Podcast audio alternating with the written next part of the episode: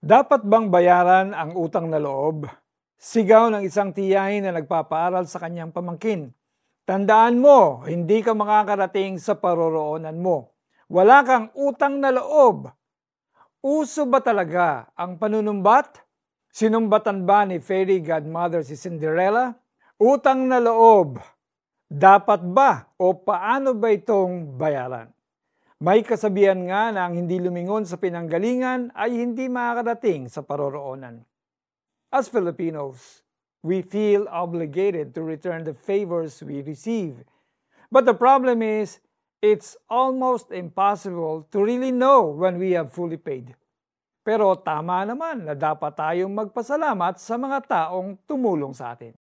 Kagaya na lamang ng sampung may ketong na pinagaling ni Jesus mula sa Lucas chapter 17 verses 12 to 17. Nagpunta si Jesus sa isang bayan at nakita niya ang sampung ketongin. Sugat-sugat ang kanilang buong katawan. Hiniling nila na pagalingin sila ni Jesus at sila nga ay gumaling. Ang isa sa mga ketongin na pinagaling ni Jesus ay bumalik para magpasalamat.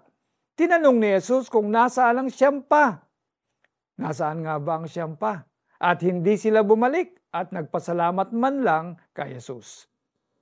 We don't know. Pero bakit nga ba bumalik ang isang natatanging Samaritano? Bumalik siya para pasalamatan at purihin si Jesus. Marunong siyang tumanaw ng malaking utang na loob. Ikaw, sa simpleng pagtanaw ng utang na loob sa Diyos, kaya mo rin bang pasalamatan si Jesus sa mga blessings na na-enjoy mo araw-araw. Let's pray. Dear Jesus, thank you for everything. I pray for the people you send my way to help me. Bless them abundantly. Ikaw na po ang magbigay ng gantimpala sa kanila. In Jesus' name, Amen. Make a gratitude prayer list. Ilista mo ang pangalan ng mga taong pinagpipray at binibless mo dahil sa kabutihang ginawa nila sa iyo. Pray that the Lord will bless them more. Balikan at pasalamatan mo sila. Sa halip, mahalin ninyo ang inyong mga kaaway at gumawa kayo ng mabuti. Magpahiram kayo na hindi umaasa ng anumang kabayaran. Sa gayon, malaking gantimpala ang tatamuhin ninyo at kayo'y magiging mga anak ng kataas-taasang Diyos sapagkat siya ay mabuti kahit sa masasama at sa mga hindi marunong tumanaw ng utang na loob. Lucas chapter 6 verse 35.